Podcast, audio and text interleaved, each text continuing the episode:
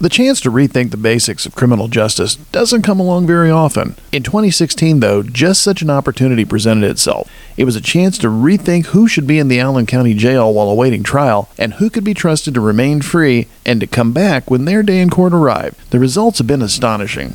Millions of taxpayer dollars saved while keeping thousands of low risk defendants free safely and successfully as they await resolution of their cases. I'm John McGauley, and on this episode of In Session, we're talking about Indiana's Criminal Rule 26 and the fundamental way it's changed how bail works in the state of Indiana. When it comes to Indiana's efforts to make bond a more effective part of the pretrial management of defendants, my three guests today have been at the forefront of change, and I'm delighted to welcome to the program Judge David Zent of the Allen Superior Court Criminal Division, Magistrate Jason Custer of our Misdemeanor and Traffic Division, and Jeff Yoder, Executive Director of Allen Superior Court Criminal Division Services. Gentlemen, welcome to In Session. Thank you. Thank you. Let's start with a, a quick round of introductions. Would each of you take just a second to introduce yourselves as our highest ranking first timer on the program, Judge Zent? The table is yours. Well, thank you, sir. Uh, my name is David Zent. I'm a judge now in Allen Superior Court in the Criminal Division. I was originally hired by the judges in 2015 to be a magistrate, the job that Mr. Custer now has. I was then appointed by Governor Holcomb to replace retired Judge John Surbeck in 2019, and I was elected in 2020. I handle major felonies. I split those 50 50 with Judge Fran Gull. All right. Also on the program for the first time, Magistrate Custer. Thanks, John. Uh, my name is Jason Custer. I'm a magistrate here in Allen Superior Court in the Misdemeanor and Traffic Division. I'm the senior magistrate down here. I've been here since about 2016. Before that, I was a prosecutor here in Allen County for approximately 15 years and um, have enjoyed my job since I've gotten it. All right. And a hearty welcome back to Jeff Yoder back on the program again. You were part of episode seven uh, a few months ago on our life saving drug court program. Remind us what you do as Director of Criminal Division Services. Thank you, John. As a director of, of Criminal Division Services, or CDS, I oversee the supervising arm of Allen Superior Court. Criminal Division Services includes the Drug Court Program, Superior Court's Veterans Court Program, pretrial services, and of course uh, the Alcohol Countermeasures Program. Uh, at any given time, we're supervising around 2,500 individuals. I've been with the county for 24 years now and have enjoyed every moment of it. And you're one of the elite few who I've managed to talk into doing this twice. I don't know if I would consider myself elite, but yes.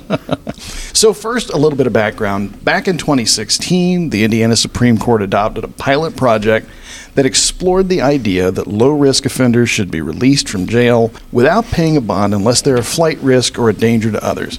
Under Judge Zent's predecessor, Judge John Surbeck, Allen County was one of 11 pilot counties statewide that demonstrated this concept and established the ways in which these defendants would be monitored prior to the resolution of their case. In 2020, the provisions of what is now known as Criminal Rule 26 were formally adopted by the Supreme Court. It's no longer a pilot project. This is how we do business now in Allen County. Two years later, thousands of pretrial defendants have been through the process, and the results, I think we'll find out as we go today, have been remarkable. Maybe for Judge Zent, first question What was the catalyst for this? The changes brought about by Criminal Rule 26. What made Indiana start rethinking the rationale behind cash bond? Well, we started doing it as a pilot when uh, the Supreme Court asked Judge Surbeck to be one of the counties that was going to try and figure out this riddle on how do we do this process of deciding who's going to come back to court, who's not going to come back to court, and are they going to be a danger to themselves or others. But I think locally and both nationally, uh, there's several things that were involved. Jails were constantly overcrowded. It's very expensive to have people in the jail, costing taxpayers money.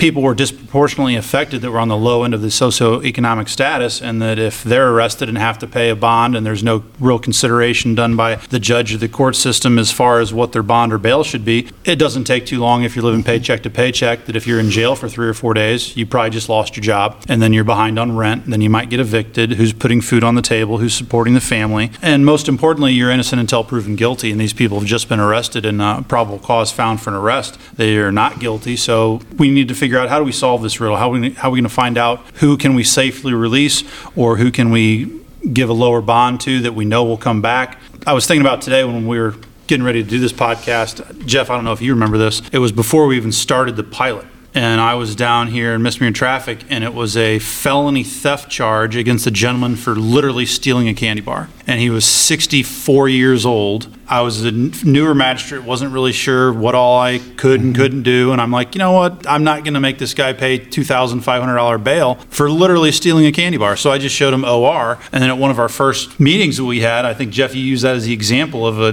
here's an instance of we really don't need to make this guy pay a bunch of money to get out of jail. Those are a lot of the reasons that kind of swirled around. And how do we solve this problem? What can we do about it? And before we go any further, it's important to point out, I think, that the new rule is not a get out of jail free card. Even if somebody's not found to be a flight risk or a danger to others, they are still subject to restrictions and reporting requirements to make sure they show up for future court appearances. Magistrate Custer, maybe talk about that for a minute.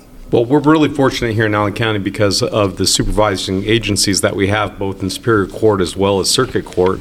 If you are released pursuant to this program, you are still subject to pretrial services if you're under Superior Court supervision. Jeff runs that program, and they do a fantastic job of ensuring that these folks report when they're supposed to, and they provide additional conditions with them. As a condition of our certification for our program, however, the judicial officers are responsible for certain special conditions such as alcohol testing and drug testing and indicating whether or not they can use alcohol or drugs while they're under supervision. Likewise, the Circuit Court supervising agency is known as CAST, and the same accolades go to them. They uh, supervise their folks really well. They're on top of their defendants, and we feel very comfortable when we have to release somebody under the supervision of either one of these two agencies. I think it's also worth pointing out that not everybody who's accused of a crime is eligible for a no bond release under Criminal Rule 26. You can't stand accused of murder, or I thought this was interesting, treason. But for the most part, those accused of all felony levels can be considered. They are, however, evaluated very methodically to determine the level of risk they pose and their likelihood of coming back to court. At the heart of that task is an evidence based risk assessment. For Jeff Yoder, what does that mean and what goes into determining whether somebody qualifies? Let me start by answering this, John, with the expected outcomes of bail decision making include maximized rates, rates of court appearance and public safety. So, when we're talking about these evidence based assessments, all the research in criminal justice over the years and other disciplines, frankly, has demonstrated that decisions about individual behavior are best made using an actuarial risk assessment. These assessments calculate potential risk by using factors shown empirically to be related to the assessed risk levels. Pretrial Services utilizes the Indiana Risk Assessment System, or IRAS. The purpose of the IRAS, in this case the pretrial IRAS, there are several different types of IRASs. The pretrial tool is to predict pretrial misconduct and risk of reoffense during one's pretrial status, along with their likelihood of reappearing in court. As for the process, when determining whether someone qualifies for a no bond release, to encapsulate an, an, what could be an otherwise uh, lengthy description. Each morning, we have staff here who review the arrest logs, the overnight arrest logs. We conduct an initial review of all arrestees whom are potentially eligible for release at the time of initial hearing, save those who are arrested for murder or treason, um, and or those who are already on probation. How many of those trees treason arrests do you get? I've seen none in my tenure. Um, Yet. Good. Yet. And of course, those who are already under community supervision, like parole or probation, or already on pretrial release on an unrelated case. We will otherwise assess all bondable offenses. We do so prior to the initial hearing. I mentioned the no interview assessment, so we do that on top of the IRAS assessment. That's really it's a thorough background criminal mm-hmm. history type of no interview assessment, but it does give a lot of weight, I think, to the overall release decision making process. So once we're done with that process every mm-hmm. morning, a copy of this stuff, what we consider a pretrial services report, mm-hmm. this goes to the court as well as defense counsel, as well as the state or the prosecutor's office. So they can conduct together a purposeful initial hearing. All parties are in court with the defendant uh, when we have those initial hearings every morning. And then at initial hearing, of course, a decision is made whether to release someone on their own recognizance or release them on the historical bond schedule. Again, this is risk informed, generally speaking. The presumption of release would be based on if they're low risk, they're going to get OR'd. Otherwise, if they're higher risk or high risk, they might not be getting out that day, but there may be a bond set. And I want to stress the fact that judicial discretion applies in all cases. I think right now we, we have a concurrence rate of around 75%, which mm-hmm. means all things considered equal, the judiciary is 75% of the time following through with our presumptive release matrix. So someone who's there for stealing a candy bar who might Yeah. be low risk isn't going to sit in jail for weeks or even months on end because we assessed him prior to initial hearing. He's low risk. Judge Zent or Magistrate Custer or Magistrate Bodan, maybe the release will be OR that morning. And, and I think we need to amplify one thing that Jeff said in the middle of that because you were talking about who, who qualifies for a bond review. As Jeff said, if you're under any kind of community supervision already, you're, you do not qualify for that. And that can be you're on probation, you're on parole, you have a pending case. Any of these situations make or disqualify you from being reviewed for this. So I, I want to make sure that was clear in case any of your listeners were wondering, well, what if this situation occurs? And all that said, Superior Court didn't jump into implementing this philosophy with, with both feet right away. Throughout the pilot program, the application of this expanded methodically to include more and more defendants, maybe for, for Magistrate Custer, Judge Zent, or maybe even you, Jeff.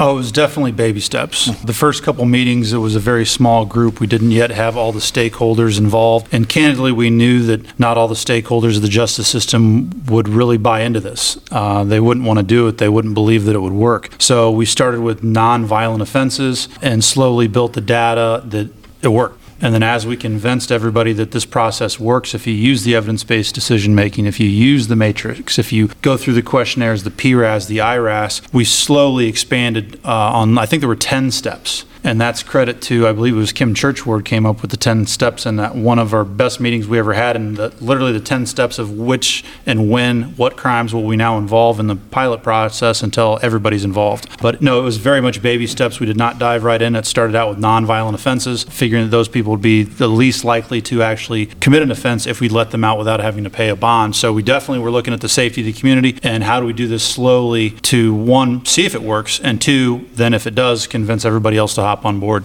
That was a great meeting because we did have everybody was involved and everybody was kind of looking at each other thinking how are we going to get this this started? And finally Kim jumped up and we, we had a huge whiteboard or a blackboard in that room and we just cut it up into a grid and the ideas started flowing of, of how are we going to get this started? And as Judge Zent just said we started with nonviolent low-level felony offenses because if we'd started with misdemeanor cases because of the sheer volume of, of misdemeanor cases we just didn't know what the numbers were going to be. So we came up with our own matrix or grid and each quarter we reviewed what the numbers were thanks to Jeff and his crew coming in with those numbers and then we decided are we ready to go to that next step? Are we ready to include these additional offenders? And it was flawless. I think that was one of the proudest aspects of those stakeholder meetings was how we all worked together coming up with that grid. Now, for the bibliography later on, and for people who really love details, Judge Zent, a minute ago, you mentioned a couple of acronyms that I believe are the risk assessment tools. Tell us what IRAS, and I think you mentioned one more, what those mean. PRAS,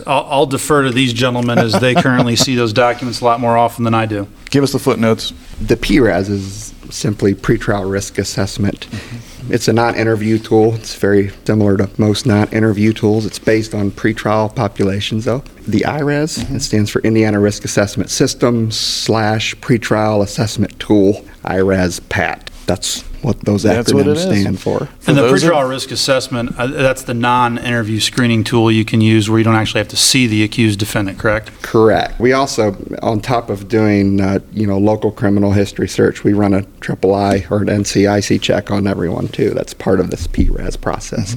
So we're doing a thorough review on people to see if they're already out on bond or see if they're in Yeah. Allen County and on probation somewhere else. What's important about those tools from the aspect of, of when you're conducting these hearings, though, each one of them are scored. There's a scoring system that goes with each. Now, the, the PRAS score, frankly, isn't that valuable to us. We look at the IRAS score because that tells us whether somebody is a low, medium, or high risk, whether to reoffend or to reappear. But those numbers then go into a release matrix we have that guides us with what the group believes, whether somebody should be released or whether should be subject to an OR release. Again, as Jeff said earlier, we still have complete discretion uh, as judicial officers, irrespective of what those scoring tools are, but that's the significance of those tools when you're on the bench and you're presiding is you- you take a look at these scores, but then you have the other information that's provided with it that goes into the evidence-based decision-making that goes back to the uh, beginnings of this in 2016. Now, for Judge Zent, these may not be uh, specifically tied to one another. though While we're on the topic, the question about how bond is set occasionally comes up, especially in high profile cases. Would you take a second and explain Allen County's standard bond schedule, how it's set, how it's applied? Sure, we, we do have a standard bond schedule. Uh, it got slightly modified once Rule 26 came into effect, but it essentially been the same skeleton bond schedule for decades. And it's a standard bond by charge, and then whatever that charge is, there's a bond that's applied to it. Now, to emphasize, the judges can change that. Judicial discretion says on a case-by-case basis, they can raise it, they can lower it. Mm-hmm. It's to what they believe is necessary to, to ensure the safety of the community and the person's appearance at future court hearings. And the amount of the bond is kind of correlated to what the offense is. Mm-hmm. So if it's a higher level offense, the bond is higher. Because if you're charged with a higher level offense and you might spend a couple decades in prison, you might be thinking of the old Butch Cassidy movie. Next time, let's go someplace like Bolivia. Let's go someplace like Bolivia. because if you're looking at 40, 50 years in jail and you only have to pay $100 to get out of jail, well, you might not come back. That's right. So there is a little bit of a correlation, and by a little bit, I mean there is a correlation between what is the offense and what is the standard bond. That doesn't mean you have to pay that bond. That's one of the whole points of Rule 26, is if you're not a flight risk, if you're not a danger to the community, you're simply just accused of a crime, you can be released without having to pay a dime. But it's safe to say that the bond schedule is very methodical, it's very specific. Doesn't matter who you are when you come to court when it comes to setting bond, it's the charge you're facing that matters almost every time. Right, that's the starting point. Is that what are you charged with? The bond that's set is who are you and what is your past? And have you been arrested 15 times and mm-hmm. 13 of those 15 times you didn't come to court and the sheriff had to go find you? Have you had parole or probation revoked before? I mean, what is what is that person's past? It starts out with what you're charged. Then the point of all of this is who are you and will you come back? Are you a danger to the community? To underscore what Judge Zent was saying, prior to 2016, when we started this, the judiciary didn't have anything in front of them other than this is the charge. So, what we're doing essentially and ultimately is to inform the court of all this ancillary information that was otherwise and historically not available to mm-hmm. them. So, they were just left with you're going to be released based on this amount based on this charge. Mm-hmm. So that is truly a fundamental change from how we did business in the past. They have more information in front of them to make a decision on release than they ever had in front of them. And I wanted to add that mm-hmm. because that's really at the end of the day why we're doing all this. That's an excellent point. Years ago, bond was bond was bond, and it was pretty much a given exactly what your bond was going to be because it was. Because here's your charge, you know, here's a slide rule, and there's your bond. Because the judges didn't have this information. So, unless either the prosecutor asked for an increase in bond or the defense filed a motion, had a hearing for a decrease in bond, it was pretty much just set in stone what your bond was going to be. So, thankfully, we have the new information so we can make better informed decisions. What a lot of people also don't realize is that with these scoring tools that Jeff is now providing through his agency for judicial officers, the state also has the option in some cases where they can ask for an elevated bond. And when they do that, we let Jeff know and his folks go and develop these tools, the IRAS and the PRAS in those cases, which again provide additional information for the judicial officer to make that determination. But that has been a real nice surprise out of this that we have been able to use the IRAS and PRAS in a separate way. And again, that is if the state of Indiana seeks to elevate a bond, we can provide that additional information. So back to Criminal Rule 26. Magistrate Custer, you've got an especially important role in the ongoing implementation of this philosophy here in Allen Superior Court. You're a member of the Supreme Court's pretrial release committee that's been responsible for implementing Criminal Rule 26. With help from Jeff's team, the vast majority of bond hearings take place in the misdemeanor and traffic court where you serve. Talk a moment about your role. Well, after Judge Zent abandoned me, um, a, an additional Sorry, the magistrate- governor wanted me to be a judge. Well, I, I'll take that up with the governor at some other time. Magistrate Bodan uh, was appointed to take Judge Zent's place, so I do have a partner with regard to this. The majority of the Rule 26 hearings take place down in misdemeanor and traffic, even if it's a felony case. The way our system is set up right now, those felony folks appear down in misdemeanor traffic before formal felony charges are filed against them. Therefore, their first court appearance is with us, which makes them subject to the bond reviews. Mondays are our heaviest days. Uh, we will typically have six to 18 of these hearings every Monday. I think our high water mark is 24. I can't remember specifically, but I'm pretty sure it's 24. Most other days, we have between one and maybe eight of these hearings. When we preside over these hearings, it is basically, as we've already talked about, the judiciary gets a copy of the IRAS and PRAS that is shared with both defense counsel as well as the prosecutor. The defendant is, is given an opportunity to speak with their defense counsel away from the rest of the hearing. Once the defense counsel lets everybody know they're ready, we proceed with the hearing. We go through with the regular findings of the hearing. When it comes to the bond, we ask the state uh, what their position is with the bond. We let them make a record. We've let the defense counsel make a record. Interestingly, with Rule 26, if the defendant would like to say something, they're allowed to, and, and you can't use that any further. That is strictly for Rule 26 purposes. Generally, defense counsel still shy away from that because there's just something that, that doesn't feel right about letting them speak at that time. But after everything is taken into account, the, the statements of counsel, along with reading the IRAS and the PRAS, that's when we make a determination with regard to bond. Now, if that's a felony case, that goes down to either Judge Zent or Judge Gull or Judge Godfrey, typically the bond is supposed to carry over to any felony case that, that gets formally filed. Anybody can ask for a review of that, but typically that bond stays throughout their felony case. It has worked seamlessly down here. We have not had any issues, and that goes a lot to uh, Jeff's staff because we are never waiting for the IRAS or the PRAS to be done. We're just waiting for it to be scanned into the files because we're, we're paperless. We're waiting to, to get the files in court. It has been terrific. As, as I said, I came to this job as a prosecutor, and when I started in 2016, I was skeptical about it because of, of my history, and I've been amazed at the results that we've had throughout this program. It's important to also note when I mentioned the fact that a defense attorney is there with the client that's being reviewed for the bond hearing. In each one of these cases, a public defender is provided free of charge. We don't know who's at that point going to be able to hire an attorney and who's not. If a private attorney does show up for that person, then fine, they can take over in that hearing. However, if there is not a private attorney there for that person, each one of these defendants gets a public defender for the limited purpose of the bond hearing. We make sure that that's noted in the order. You know, for the civics students listening to this, I think it's interesting to note how much important stuff goes on at the misdemeanor and traffic division because it's not at the courthouse. People who see these things on the news and in the newspaper assume that everything goes on at the courthouse. It's a lot of important business that happens in our other facilities. We're a high volume court. We have a lot of people coming through our doors. Uh, sometimes I wish we had a turnstile out there so we could figure out exactly how many people come through our doors every day. But yeah, we, we do more than, than speeding tickets down here because of the way our system's set up. For another reason, we had to actually go out and count how many people came through here. In 2022, you had just a little over 100,000 people through the entrance. So let's talk about the results so far. I think I said in the introduction that we'd find out later that the results of this so far have really spoken for themselves. Jeff and Magistrate Custer, I know you've got some great numbers that really demonstrate the year's worth of results on the project so far.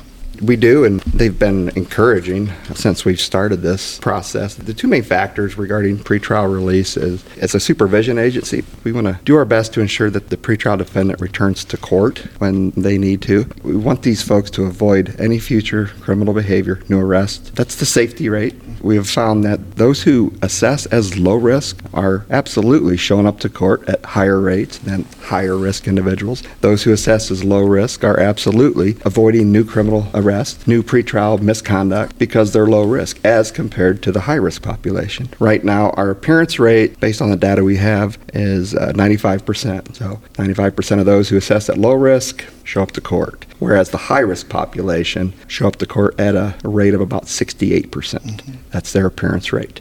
And I love the way Jeff breaks all this down, but bottom line is the folks that are being OR that are released in this program, they're reappearing at a 91% appearance rate.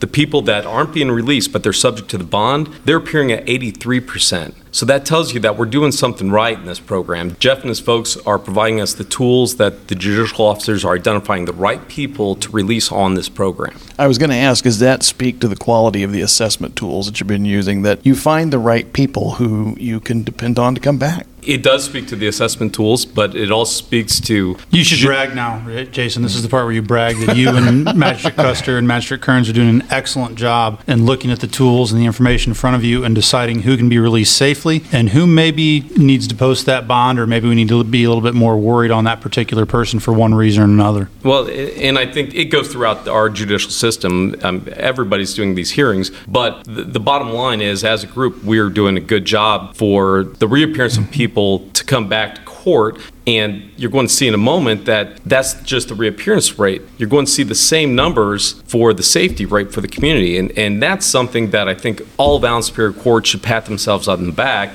You're going to get a drumroll moment here uh, shortly from, uh, from Mr. Yoder with regard to some other numbers. However, just the fact that we're keeping this community safe is, is something that I think we should all be proud of. It's important also to point out, just as one's release is risk informed now, uh, so too are their supervision levels. So we go beyond just the release component of pretrial, and we take it into the pretrial office. So that's the supervision monitoring unit. Yep. We also look at their risk there. So we spend we expend more time and resources towards high risk people who are released as opposed to the low risk people who are released. Historically, again, we, we, we handled everyone who reported for supervision the same way. Nothing was tailored towards their risk. That's been a fundamental change over the years, over the last few years now. And I think that adds to what I see as impressive appearance rates and safety rates. Yeah, but with regard to that safety rate, the folks released OR, they're not offending at a rate of 86%. The folks that are released pursuant to bond are not offending at a rate of 77%. So once again, the tools and everything are, are pointing us in the right direction. We are releasing people into the community that pose less of a risk to this community.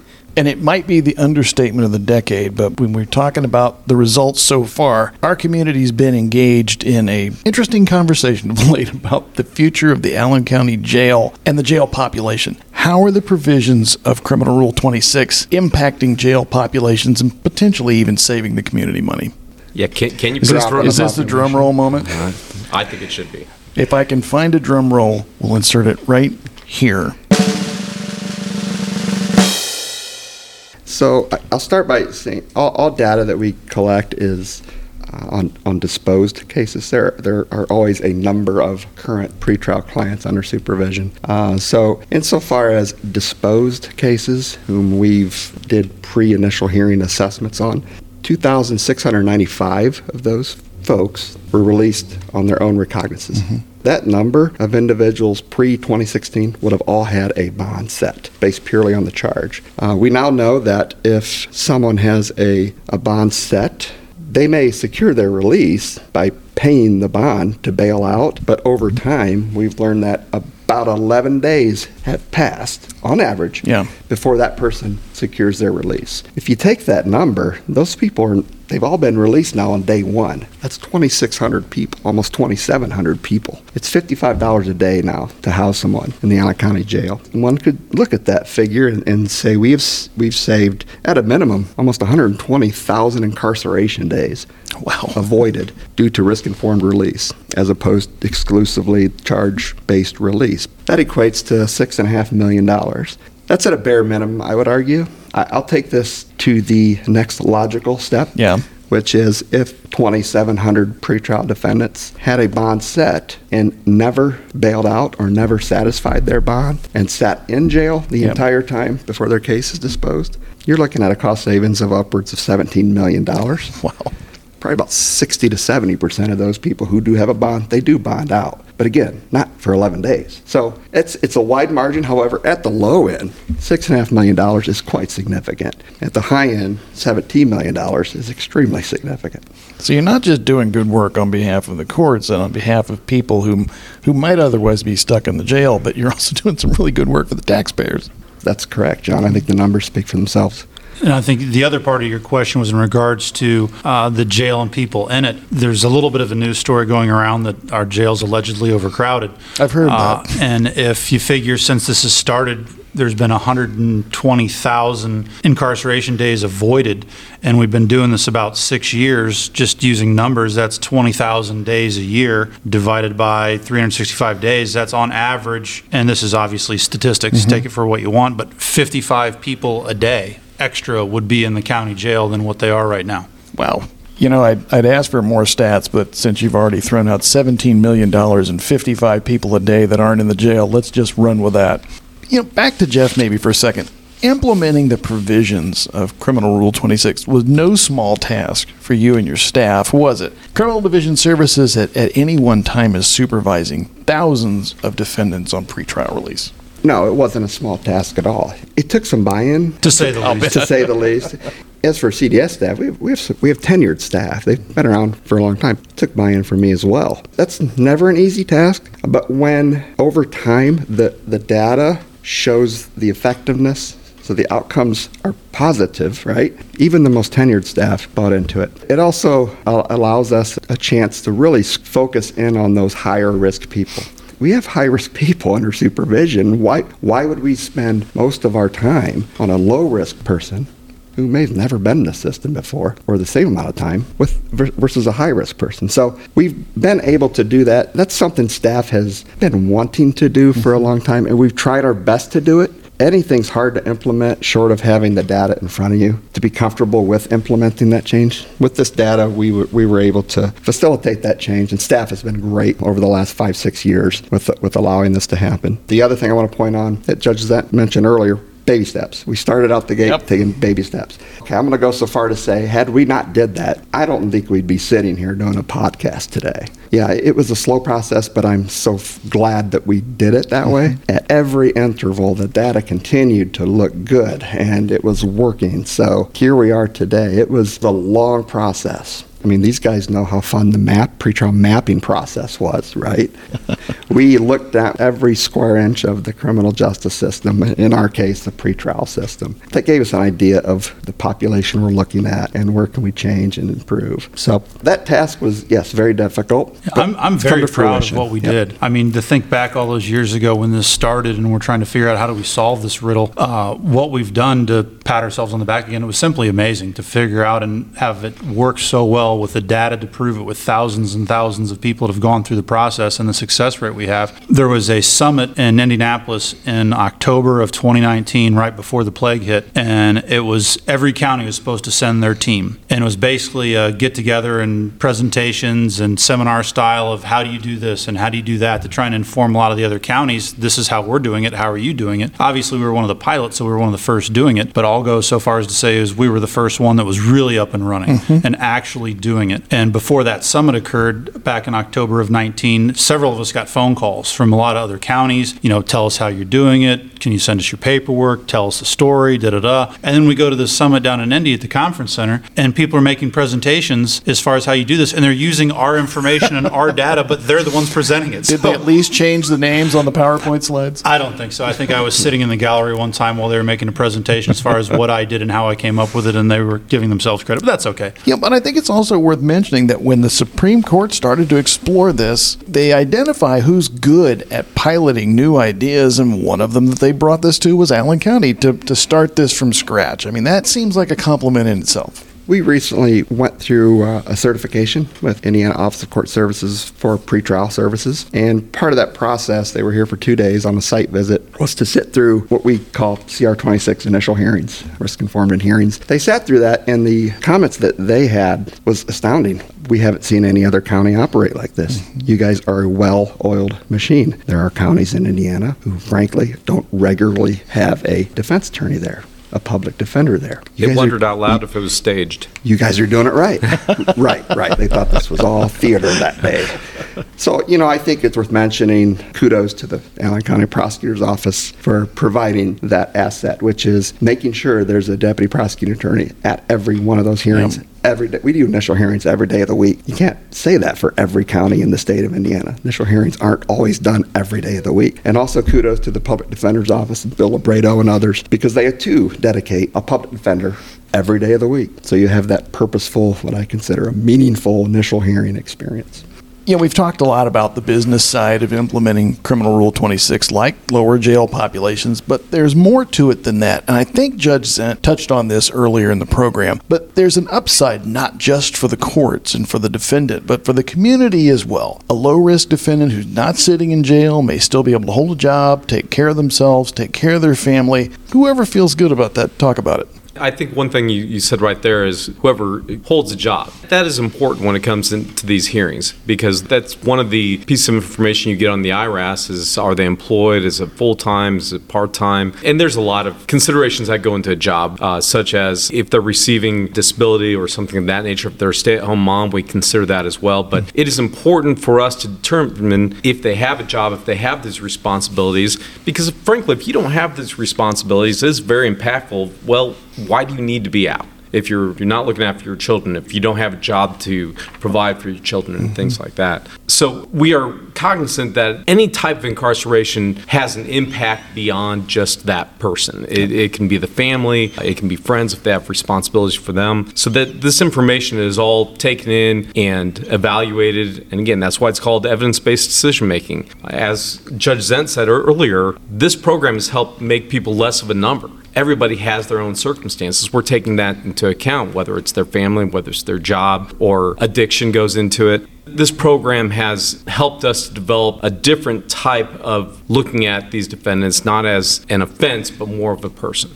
Well, this has been really interesting. So let's let's wrap up with a question to all three of you. In summary, how do you feel that Criminal Rule 26 has impacted the Allen County courts and the citizens that we all serve the most?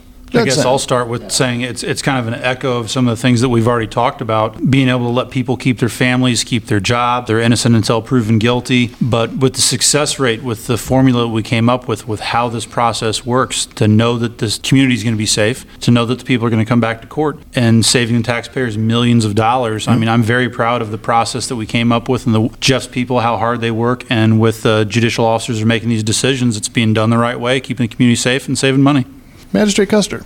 It provides equality and treatment to each defendant. As I said earlier, they're not just a number, they're not just an offense. Every aspect of their life that we can take into account, we do. Jeff, final thoughts? Just a couple brief thoughts. I, I just wanted to point out uh, the research shows that for every day an assessed low risk pretrial defendant spends in custody, their likelihood of reoffending goes up once they do Really? secure their release. Yeah, and, and, and for every day a high risk person sits in jail, that likelihood of reoffending when they secure their release remains stagnant. So that's pretty impactful, and it goes to why we're doing this. Uh, it provides us with a mechanism by which to release lower risk people without making them find the means to do so. So you don't have the candy bar thief who can't pay Yeah. $75 or $250 to get out of jail, sits there for months on end. This CR26, this criminal rule, provided the mechanism for us to apply risk informed release to avoid that scenario. as we have done more than once on our podcast, this is really important information for the community to know that you all are doing really impactful, innovative work to make the criminal justice system serve at its best and highest use. Judge David Zent, Magistrate Jason Custer, and Jeff Yoder, thank you all for being on In Session today. More importantly, though, thanks for all the groundbreaking work you guys are doing to make sure the courts are serving our community in truly innovative ways. Of course. Thanks, John. Thanks, John. Thanks, John.